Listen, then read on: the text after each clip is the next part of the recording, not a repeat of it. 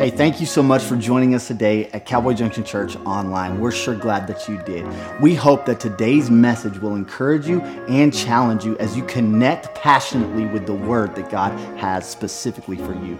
Would you do me a big favor? Rate, review, and subscribe to this message. Also, I want to let you know that if you would like to connect with Cowboy Junction, get our text messages and with encouragement and announcements, you can do so by texting the word CONNECT to five seven five, two zero nine, two seven seven zero. You could also rate, review, and subscribe. That sure would be helpful to us. If you would like to partner with Cowboy Junction in the spreading of the gospel by financially giving, you can do so by going to cowboy junction church dot com slash give. I hope you enjoy the message. Hey guys, I want to thank you so much for being here. We're going to kick off this love series. And this series, what we're about to study, is so important to me. And I, I want it to be important to you, because at Cowboy Junction, we believe that this series will teach us that if you know God, you'll know love. But the only way to know love is to know God. We hope that after this message, you will have a whole new way to view the heart of God and love. So sit back and enjoy. I, I, today is a very important day, because I think for some of you, it, it, you've never heard what we're about to say before. You've never heard a message like this before. And I just want everybody within the sound of my voice, listening, watching, whatever you're doing, wherever you think you are with the Lord, wherever you think you are with relationship with God, wherever you are when in regards to a church or pastors, wherever you think you are, I'd like for you today to start back at the finish line, or the start line, the starting line. Not the finish line, but go back to the starting line. That's not a bad thing to do. Um, when you train, you're always training from a starting line standpoint. And today, we're, that's very much the case Uh, on where we're at, and, and I, I just want to encourage you to, to look at this in a whole new way. I'm going to start today off with a story, okay? And the story is um, very important to me. It's a story that is the story of my life.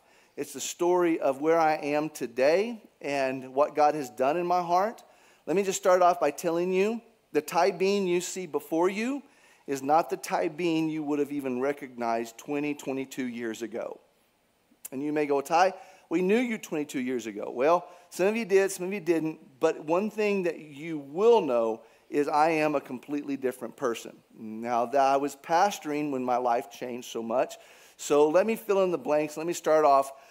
I was a young man living in Phoenix, Arizona, one, attending and working at and pastoring with one of the greatest churches in America to this day. I still think it's one of the greatest churches in America. Everything was great. I was a single young man. I was, um, I was, uh, gosh, everything that was that could be right was right. And got a phone call from Southeastern New Mexico, which I was very aware of, uh, because I grew up in Artesia, to come speak at a new cowboy church that they were uh, having at the Cell Barn in Lovington. And uh, once a month, they were having church services, bringing in guest speakers. And they had heard that, that I was a pretty good little old speaker, and they asked me to come on in. And I came in and did human videos. And for some of us, the very first time they'd ever seen a human video, and priests. And, and I was invited by Krill and C G and Sadie back in the day to come speak. And, and there was just a relationship that was built on the spot. It wasn't long after that they said, listen, it's just hard to find speakers. Would you be interested in coming in every other month? So that began the, the relationship. They would get speakers, and but they knew that Ty would be able to hit six months out of the year. So it was just a blessing for me to get to come back home, see Mom and see Dad and see everybody. But it wasn't long after that until Krill called me and said, okay, I know you like us and we like you, and, and what would you think about becoming the pastor of Cowboy Junction Church? Now this is, we had no building, we had no land, we had nothing. They didn't even know what they were going to pay me. This did not look good at all, okay? And and they, they, they basically just said, we want you to work off of love.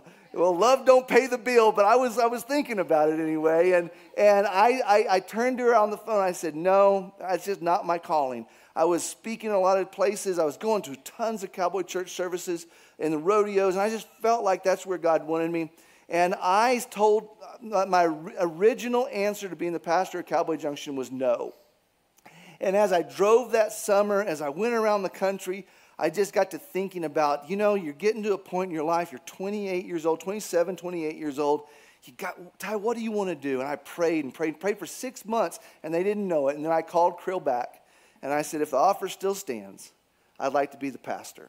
And that's how it all began. We didn't have anything. We met in that cell barn. We opened it up to once a week. Now, let me just tell you the reason I have these Bibles, all uh, uh, reading material here, is because on my first day of showing up, I stopped by the bookstore in, in Arizona, and I loaded up on all my pastoral material that I needed to be a pastor. I, I, I at least got the first chapter of every book I'm holding here today, okay?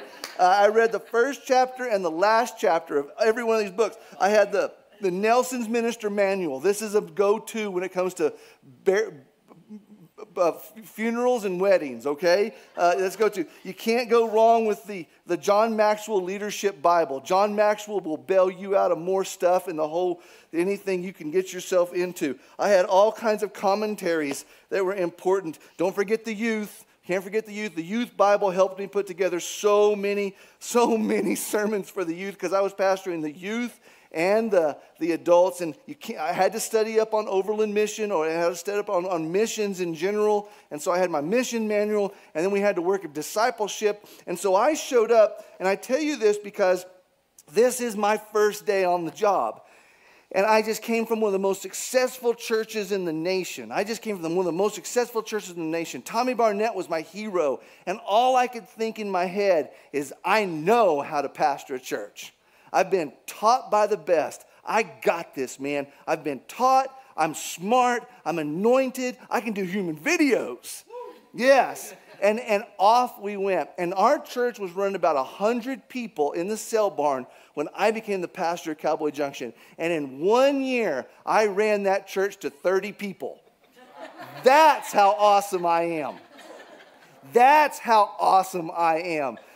And by the end of one year, I'm thinking, what in the world is going on in my life? It's at this point that the only thing good that's happening really in my life is the fact that I'm, I'm pastoring the, the New Mexico High School Rodeo Association. This beautiful blonde has come into, come into my life, and things look real promising there. And But but I'm honestly thinking, because when we agreed on me being the pastor at Cowboy Junction, it was on a one-year contention, and that one year was coming up pretty quick, and we were going to have a heart-to-heart talk of whether this could work or not, because starting a church is hard. Doing anything at the beginning is hard. Starting a business is hard. Everything from the beginning is hard. And so I had the idea of having one of my friends come speak. He's one of my best friends. He's a wonderful, wonderful guy. And, and really, honestly, he's one of the guys that really, uh, when he would speak, I would hear things about God that would just make me pay attention. Have you ever had somebody in your life that when they talked about God, it just made you pay attention? And so I thought, ah, I need to have Darren down. And so Darren came down and spoke for us, but he stayed for a week. And we were able to go to Snyder because I was doing a college rodeo Bible study in, in Snyder, and he spoke there. And Heather went with us, and it was such a great time. But Darren and I got some real quiet time, some private time together. And, and, and he began to ask me, how's it going, man? How's it going as a pastor? I noticed there was thirty people there. I noticed that, that, that you're, you seemed a little stressed. Um, are you okay? And I just began to go down the list of everything is great. Everything's awesome. I've just got to study more. I've just got to pray more. I've just got to work harder. I need to go knock on some doors. I need to get out there. I need, I need, I need to figure out. I, I need to work youth better. I need to get more youth volunteers. I need to be doing this and this and this. And he began to ask me a series of questions. And the questions that he began to ask me weren't about church. And the reason he began to ask me about something else is because he noticed all of my answers were wrapped around the productivity of church and not my relationship with God. When he asked his friend, how are you doing? He didn't mean the church. He meant, how's your relationship with God? But I immediately went to the church, and I was basing my performance, my life, my relationship with God on how the church was doing. But he wasn't asking about the church. As the week went on, he began to find that I talked all about the church. I was always talking about the church, but I was never talking about my relationship with God. And sometimes he would see how the two went together. how when we talked about the church, it was in relationship with how God and my relationship with him was. And by the end of the week, he finally just had to confront it. And he said, the whole week we've talked about the church, but how are you doing with your relationship with the Lord? And I said, almost offensively, you got to be kidding me. I'm the pastor of Cowboy Junction Church. My relationship with God is good. Can you hear it? Can you hear it? I'm half mad he asked. I'm half ticked he wanted to know. I'm, I'm, I'm furious that he would even have a thought as to how my relationship with God was. But he wasn't doubting my relationship. He could see the unhealthiness of my spirit even while doing what God called me to do. And a good friend is able to love you and pull you aside and say, dude, let's talk. And so we began to talk. And he said, "What? How do you, I, I hear in your voice this sense of disappointment, like, like you need to do more, act more, pray more, study more, be more." And I turned to him and I said, well, that's how you start a church. And he goes, okay, I'm not talking about the church. Is this how you view God? And that threw me. I said, what do you mean? He said, do you see God asking you to do more, be more, pray more, study more, go more, serve more, preach more, preach louder, preach longer? And I said, well, I just, I just think that God's got me in a place where it's just going to take a lot more than I'm giving. And he said, to the church or your relationship with him? And I didn't know how to answer that. Then we began to talk about my relationship with him. And you've got to just think for a minute. Just call a time out. For one year, I had not thought about my relationship with him. All I had thought about was, how am I ever going to be a pastor? And all the things I needed to do. And as he began to talk, he began to ask, how do I see God seeing me? Now, I'd always thought about, how do I see God? He is holy. He is awesome. He is creator of the universe. He is great. He is worthy of our praise. But this is the first time that I could remember someone asking me, how do I see God? And so I had to ask him, what do you mean? And my friend stopped everything. And he goes, we just need to stop.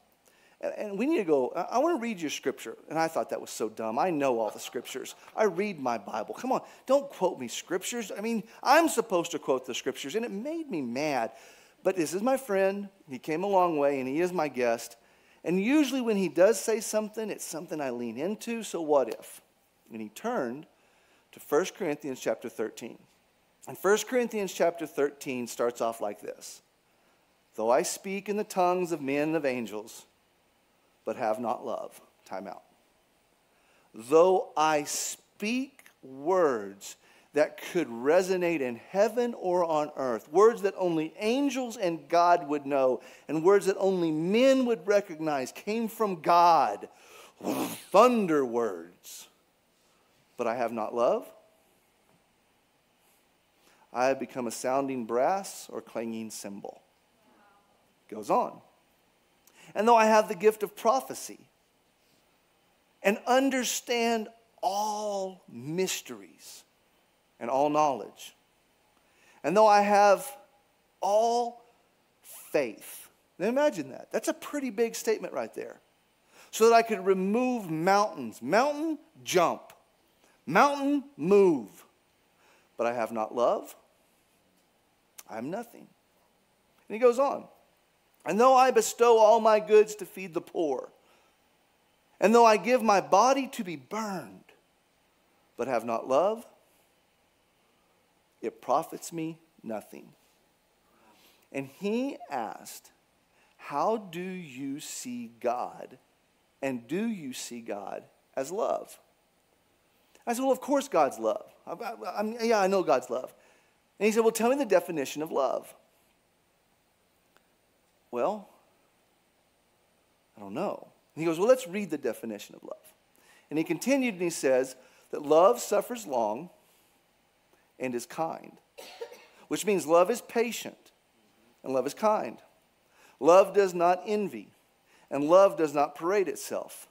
It is not puffed up. Love is not puffed up, and love does not behave rudely.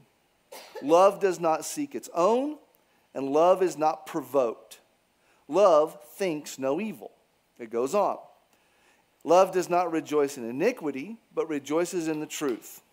Love bears all things. Love believes all things. Love hopes all things. Love endures all things. And love never fails. And it dawned on me. I read this scripture a thousand times. Of course I know. First Corinthians chapter thirteen, the love scripture, what love is. And he said, do you believe in love? And I said, of course I do. Of course I, be do. I, I believe in love. And he said, but I want to ask you this question. Do you believe that God is love? Well, I don't know. I mean, I do in the form that I know God's love. But what do you mean? And he said this. Let's go back. Can we go back to the beginning of, of First Corinthians uh, where it says love, love is, love, um, love is patient. Can we go there? Okay, love suffers long. Love is patient. My friend turned to me and said, do you see God as patient? I said, what do you mean? And he goes, do you see God as the kind of God that if you took forever, he would patiently, lovingly wait on you to get to where he's asking you to be? And I said, well, that's the dumbest thing I've ever heard. And the reason why is because we've got to win souls for Jesus. There are people going to hell on a daily basis. And if I'm going to be a pastor in Lee County and I see all these people making the dumbest decisions I've ever seen in my life, we've got to move now, because you never know when God's going to return and their blood is going to be on my hands. And he said, so God's not patient. I said, what do you mean God is patient? He said, well, we know that God is love. And when we get the definition of love, this is also the defining of who God is. And if we took the word love and took it out and put the word God in here, do you see God as love? He goes, let's go to the next one. God is kind. Do you see God as kind? And I, I, I want to. I want to see God as kind. But honestly, if you had to work with me, you'd kind of get impatient too. And it would cause you to be a little frustrated. And I said, I, I, it's not that I don't see God as love. It's just that in my life, I see God wearing a watch going, oh my gosh, Ty, come on. How long does it take you to get something? How long does it take you to follow me? You've read that same book of the Bible twenty times now, and you still can't remember what it said in chapter one, much less chapter two. There's an impatience that I see God, and also the kindness. I believe God is kind to everyone. I want everyone to feel that. But for me, I feel like God is right there with his hand back as a disciplinarian to say, no, you're not moving fast enough. You're not moving fast enough. You're not moving fast enough. And me going, you're right, Dad. You're right, Dad. That's, you're right, Dad. And that's okay with me. That's okay. And he said, how can you ever have a relationship with a father that is impatient and unkind? You are an abused son who will never have a closeness to your father if you don't see him as the loving father that he is. Now, I showed up with every piece of material there was to pastor a church. But the more and more that my friend Darren spoke, the more and more that I realized I knew God, but I didn't know the heart of my Father. And what's being asked of you in this church today is to look past church and to look past what you know about God and to go back to, do you have a relationship with him to the point that you feel so comfortable and so welcome that you can see him as the loving Father who has had unbelievable patience, kindness in regards to you, so that you can walk past whatever it is into his presence, to trust him so that you can follow him. Yeah. Today we're going to start breaking this down, and we're going to go to, let's talk about patience. Patience is an amazing word when it comes to God. And I know we covered it a little bit. But in the years, this changed my life, to start seeing God as the Father who is patient for you. That he knows exactly how your brain functions. He knows exactly the condition of your heart. And he is asking you to come quickly to him. But as a loving father who is not going to hold it against you in however long it takes you to finally come to where he wants you to come. The more and more that I saw God as patient, the more and more in my life I'm able to move faster, not as a performance-based relationship, but as a love-based relationship, knowing that he has never let me down.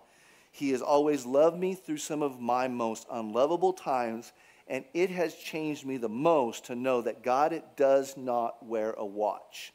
Another word for patience is this, understanding. And one of the key things about today is not only did I not see my God as patient, but I wasn't a very patient person as well. One of the things that I recognized about patience is understanding. And this was the biggest eye-opener for me, is when we talk about being patient for someone or having patience for ourselves, meaning that God is patient with us, to know that God understands what you've been through and to know that it may take you a little bit to build a trust, but it's going to be his love that causes that trust to be built. Makes you want to trust him more in your relationship. Let me give you a, a, a quick example. I've used this example a thousand times, and it's one of my biggest moments of when it was explained to me like this, when my friend Darren explained to me, it, to me like this. What is understanding? Okay, so imagine if you were sick, okay? Imagine if you were sick, you're very sick. You're coughing, you're coughing, you're coughing. You have a one hundred three degree temperature, okay? You don't feel good. You feel awful. You're halfway nauseated, and you're halfway ticked off that you got sick. And it comes to the point to where you can't stay at home anymore. So you turn to your wife, you turn to your husband, and you go, I don't know what to do. We've tried everything. And they, you just decide you got to go to the hospital. And you're mad about it. This is dumb. It's always dumb going to the hospital at the very beginning. Wouldn't you agree? So you jump in the car and you go to the hospital, and it's like, you know, they meet you at the front door. They come out with a wheelchair. You're like, you don't need a stinking wheelchair, but they're going to make you sit in the wheelchair. And they bring you in, and you get I V'd up, and you go to your room, and you get to your room, and you don't feel good. And you're about to doze off to go to sleep. Are we all tracking so far? And then someone comes in the emergency door, and it's a crying baby. And this baby is screaming its head off. And you're sitting there going, oh my gosh, you got to be stinking kidding me. You don't feel good. You're nauseated. You got one hundred three degrees temperature. And now the kid's going to come into the emergency room and is going to cry all night. For forty-five minutes, the baby cries. For an hour and a half, the baby cries. For two hours, the baby cries. And finally, you've had enough. We need a tighter shift around here in our hospital. We need things to get tighter around here. And so you hit your nurse's button and you poke it. And no one comes. Oh, that makes you mad. And so you poke it again and no one comes. And finally you poke it for the third time and in runs a nurse. And she comes in and she goes, are you okay? And they go, and you say, can you shut that kid up? And the lady goes, I'm so sorry, I'm so sorry. Here's what's going on. A mother was cooking spaghetti at her house and had boiling water. The baby is three years old and reached up and grabbed the handle, pulled the handle down, and an entire pot of boiling spaghetti hot water came down on the top of the baby, and now there's forty-five percent of its body in third-degree burns, blisters all over the place, and we're trying to get an I V in its arm and he keeps shaking and keeps moving, and he's crying hysterically, and the mama is distraught because she's blaming herself. I'm so sorry.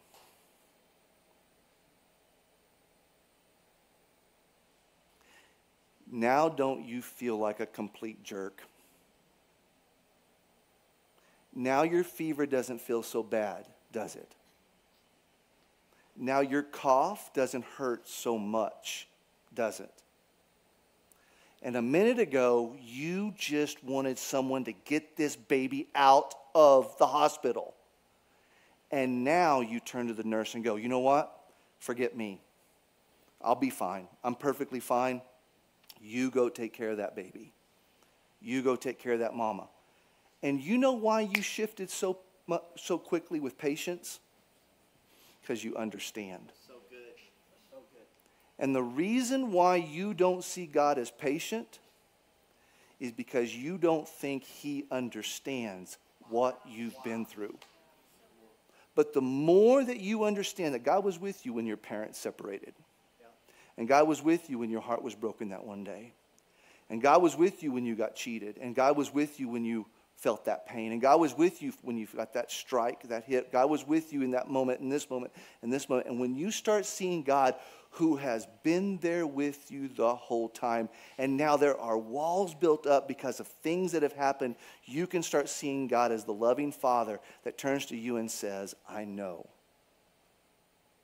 and I understand, and you're worth waiting on. Amen. And that's love. That's so good. And instantly when my friend told me that, I thought, God is patient. The next thing he said, do you see God is kind? I was scared to answer at this point. And I thought to myself, I want to. The answer that can come is when we start seeing God not only as kind, but we see Him as good. Right. And the thing about seeing God as good is to realize that no matter how evil we might have seen or experienced, to understand that our Father in heaven is a good, good Father. And the dangerous thing about some folks is that you believe God is good, but you just might have an ace in the hole. You carry around with you everywhere you go, this yeah, but. You know what a yeah, but is? It's like I'm ninety-nine percent God's good. He's good to everybody. But God, do you remember that time? And God, do you remember that person that I lost? And remember that we prayed and we prayed and you didn't seem good that day, and it makes us not cross over to really trust God. And, and let me give you something real quick. In order for us to really see God as good, we're going to have to see God as great as well. Great to the point, I want you to go back, and maybe you had a father, or maybe you know someone who had a father who you could look at and know that no matter what you knew, that was consistency. Yeah. And there are things that you know, that God knows, that we will never know. But if we keep pulling out our ace in our pocket, if we keep popping the aces out, and it could be all kinds of different aces, where I'm going to go to church, I'm going to be a Christian, I'm going to believe in God, I'm going to confess my sins, but I can't really trust you because, and I can't really trust, if you keep pulling your ace in the hole out and never see God as the good Father He is, at some point, can I, can I give you a real quick what Ty Bean had to do? I had to turn to the Father and start out with an attitude of forgiveness. Father, I don't know everything you know, but I've got to, I've got to walk away from the resentment that I carry towards you. And I, I use this term loosely because there are some people saying, you can't forgive God. If I have been hurt by something that I think God did, it's okay for me to turn to God and say, Father, forgive me for having this against you. I'm ready to see the things that I don't see because I'm carrying unforgiveness towards you. all of a sudden I realized that God's a big enough Father that he can say, thank you. Come on. Let's start over. My friend pulled up some more scriptures. Remember this part where it says, love does not envy. It does not parade itself. It is not puffed up. It does not behave rudely. Leave those up there for a minute. These are all qualities that love isn't. And it's also qualities that God isn't either. God does not envy. And sometimes we think that just the point to where we get something, God's going to tell us or ask us to give it to him. That's not yours, give it to me. That's not yours, give it to me. And one of the things we believe, and as awesome as God is, God owns everything. But when we sit there and think that God is going to take everything from me, there'll never be a relationship there. And one of the things we have to step into is that envy isn't envy for himself. God does not envy, but God does envy for you. He's jealous for you. He wants you to experience his goodness and his greatness. And I've always seen God as someone who takes, but I've never seen God as someone who gives. And when I pray and things don't happen, I just assume that's just God keeping it for himself. God's never going to give it to me. Until I realized, do you know how many things that God has held back from me because it wasn't the best he had for me? There's been some really cool times. Think about some of the girls that I prayed I would marry. And thank God they didn't work out. I mean, that, you're clapping because you love Heather too. A minute ago, the band, uh, Fabian Leslie sang the old Garth song. Remember that one? Remember the other Garth song, Unanswered Prayers?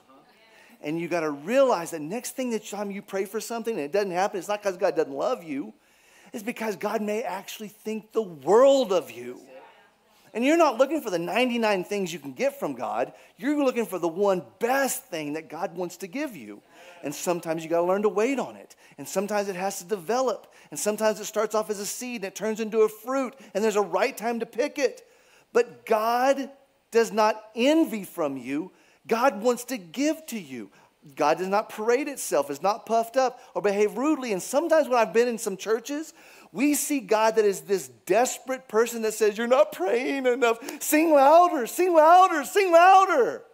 And we see God as sometimes this insecure little g God that says, you're just not hurt. You, you hurt my feelings when you don't sing right. And how come it is when everybody's out there having cotton candy and coffee and they start the first song in here? How come, how come y'all don't come in here and worship me? And sometimes we see God as this little insecure teenage girl. No, I'm serious. Have you ever grown up in a church to where it was like the worship leader or the pastor, like, come on, you're not doing enough. You're not doing enough. I mean, how high can you raise your hands? Is there any point? Have you been to church where you're standing on your tippy toes because you don't want to let God down? One day I just had to put my hands down and say, that's not God. That's not my God that is just sitting here parading itself. Look at me. Look at me. If, you've, if, this is, if this is offending you right now, I want you to stop and realize our God is not some puffed up, insecure, paraded himself, teenage sissy. Our God is the one that says, come on, if you use your words, you've blessed me. Come on, give me your best. But you know what your best is. Don't have your relationship be built on what the worship leader has to ask you to do.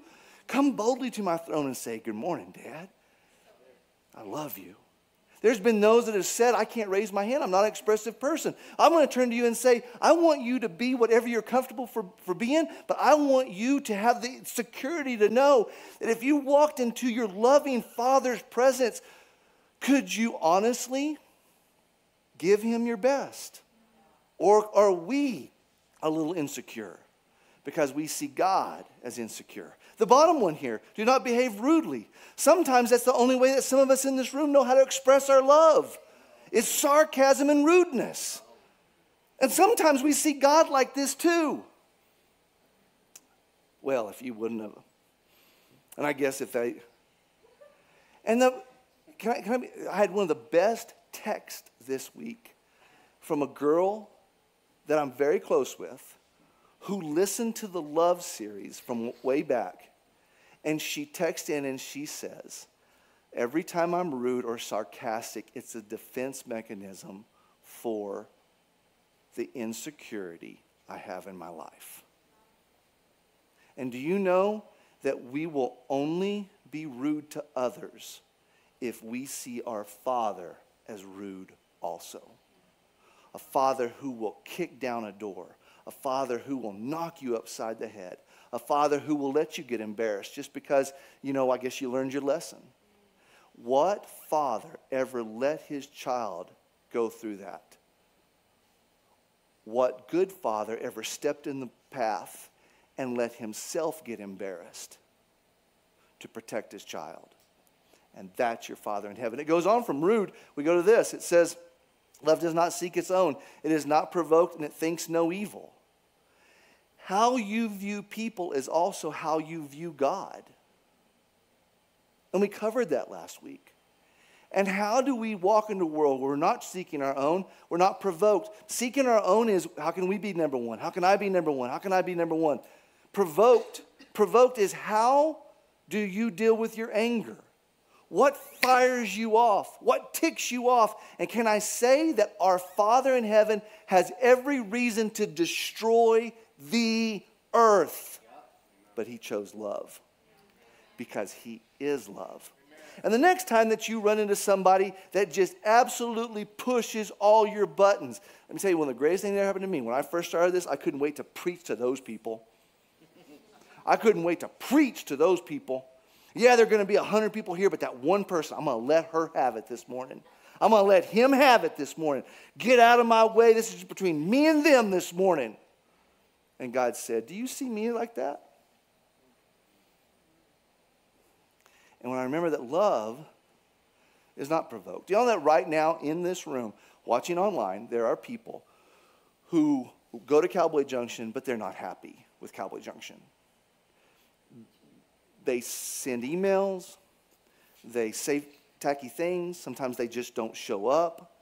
And can I, can I turn to you and say, if I focused on them, it would take my focus off of God. That's right. Come on. Okay?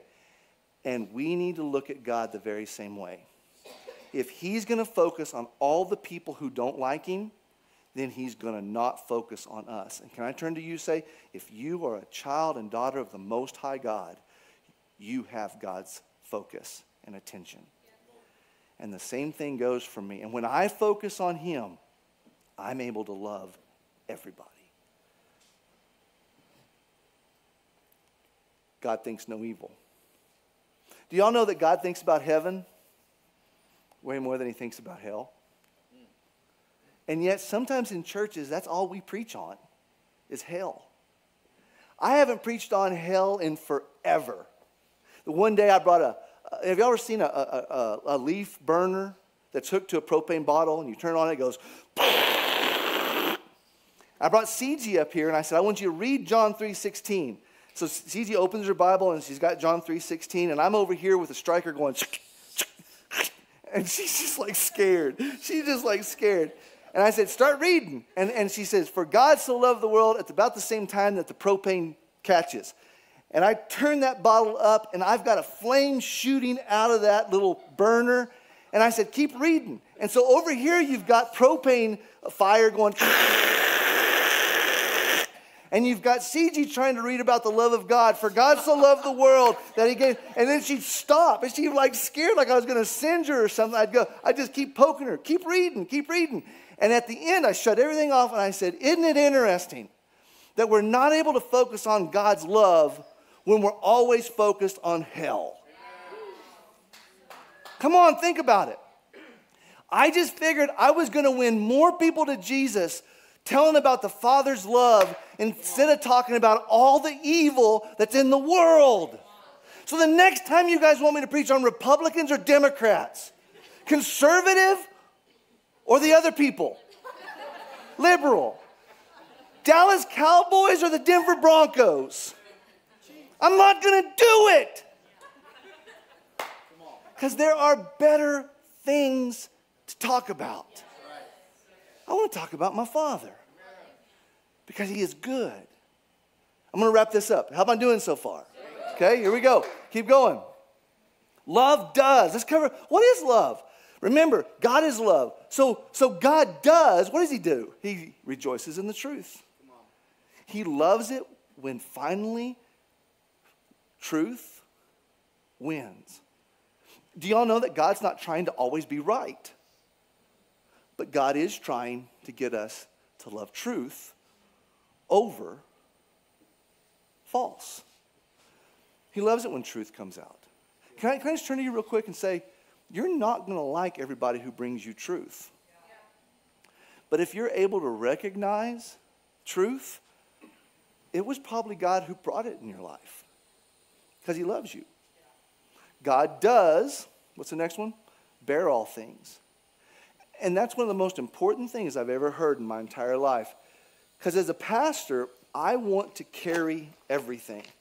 I want to carry everything. I've got to make sure I got this. I got to make sure I got this. I've got to make sure I got this. But y'all know the safest place I've ever been in my life is when I let go and let God be all things for me. I'm the best pastor I could possibly ever be when I go to him first. When you're the best that you will ever be when you spend time with him first. This, bear all things, quit trying to be everything that is asked of you to be. And would you step into who you are as a daughter or a son of him beyond anything else? And you will be the light that God has called you to be. In fact, let me jump in real quick and, and show you something. God called you to be a sheep. I'll say it again. And, and, and I was thinking about this all week because someone got mad at me because I, I said, be a sheep. When this person is like, now's the time, quit being a sheep. Be a wolf. And I was driving down the road and I began to think about something. And I just want you to hear me, listen to me very carefully. There is a wolf that lives inside Ty Bean. The other day I was praying, God, make me a sheep that knows your voice, that follows you, that trusts you. And I pictured Jesus with a shepherd's staff. And I'm walking straight to the shepherd. Does this make sense? But to walk to the shepherd, I have to walk by an old wolf. And when the sheep walks by this wolf, this is me driving down the road, it was so crystal clear. You could hear that sucker growling. You could hear that sucker baring his, seeing, baring his teeth, getting ugly, wanting to snap at that sheep. But if that sheep focused on the, on the wolf, that wolf would attack it. But if the sheep focused on the shepherd, I saw Jesus take that staff and raise it up just like this. And I saw that old wolf just cower back. That old wolf is everything Ty Bean used to be. That old wolf is the short temper Ty Bean used to be. That old wolf is the angry, mad at the world, ticked off, mad person, man that, that, that died a long time ago.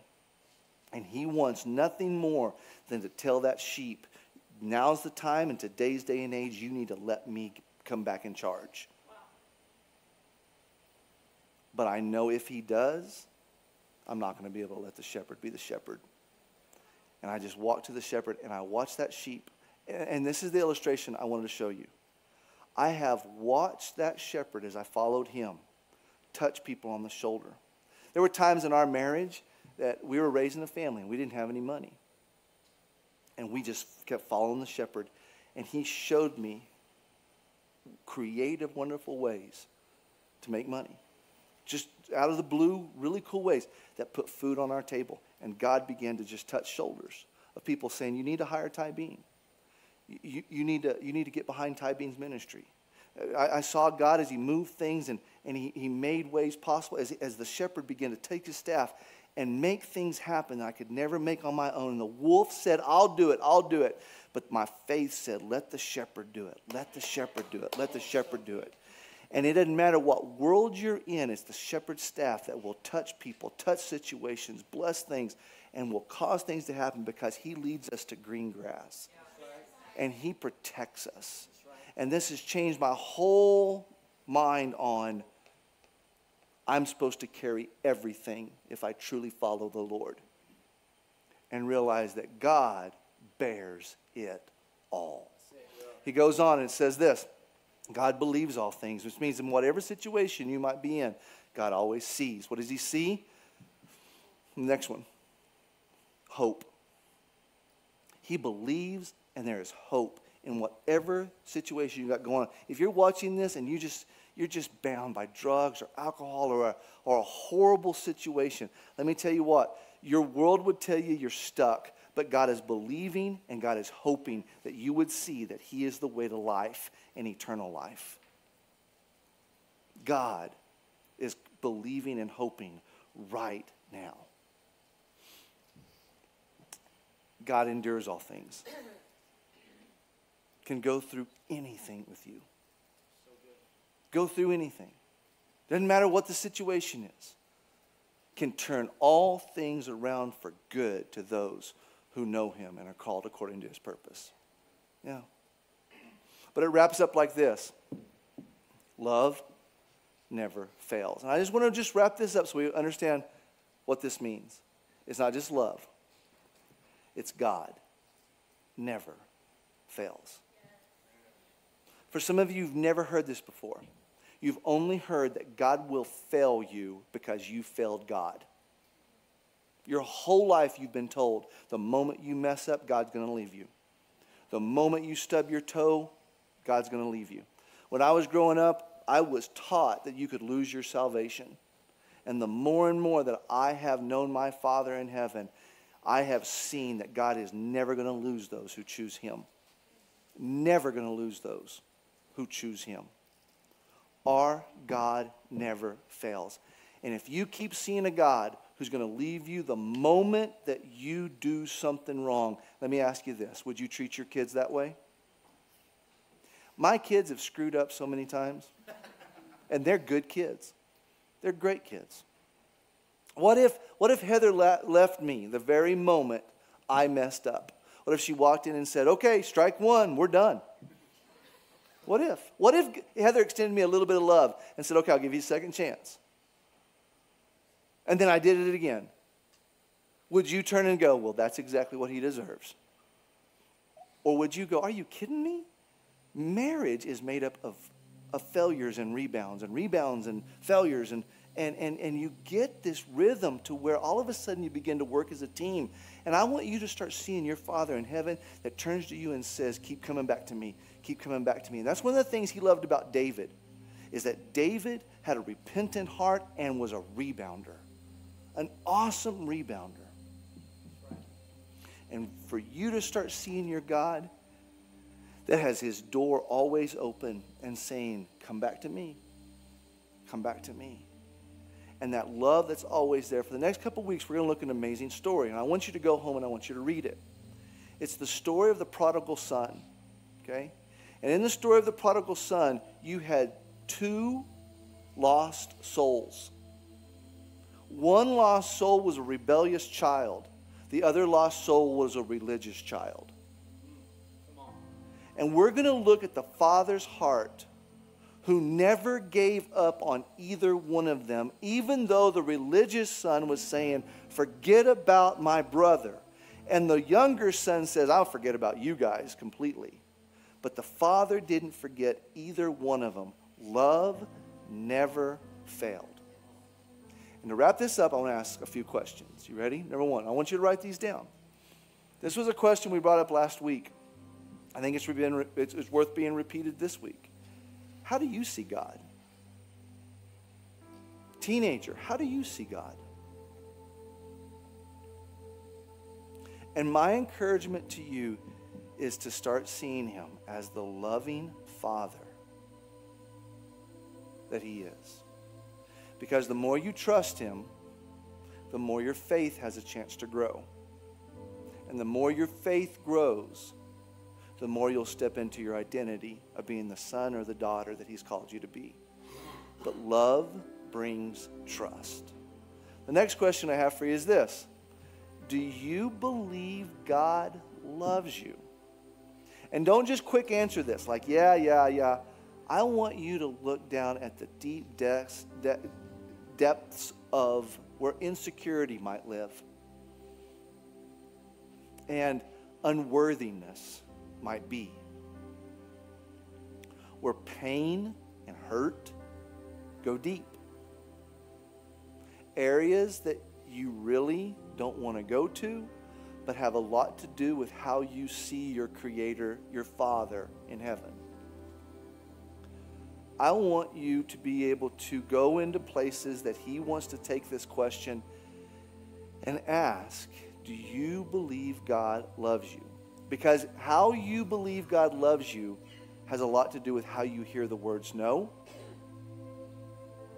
and how you hear the words yes and how you hear the words wait and how you hear the words go and how you hear the words serve and how you hear the words give, how you hear the words love others, all wrap around this incredible question.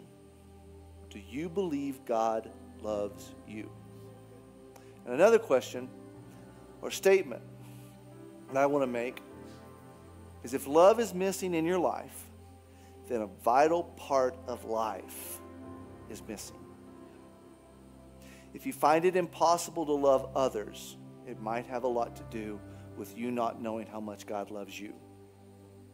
If you find it hard to love in unlovable times, you might need to search out if you know how much you were unlovable at one time and how much God loved you in spite of the unlovableness about you. When my friend got through sharing what I shared with you just today, he turned to me and he said, so you see God as impatient, unkind, keeping a record of your wrongs, uh, uh, frustrated with you, and, and you, he fails you because you failed him first. And I thought, oh, that sounds horrible. But with all bravery inside of me, I said, yeah.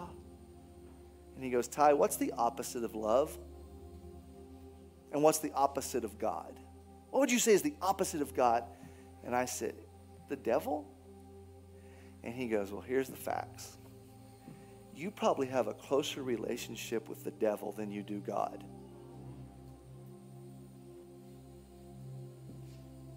Whew. Just when I thought a death by a thousand cuts, that was a blow to the chest. But this was my friend. And some things you can only hear from people who love you. And it dawned on me, yeah, I didn't love the devil, but I didn't know my God. And that was the day that my whole prayer shifted. And I began to pray, Father, show me what love is. Show me who you are. And our God is all the things that we just read love is. And over the years, some amazing things have taken place. I've become a lot more patient with myself. I've become a lot more kind to myself. I don't keep the wrongs that I used to keep on myself. And my relationship with my Father has grown closer because I have seen that God is love and He loves me, and it has caused me to want to change. And next week, we're going to talk about that change.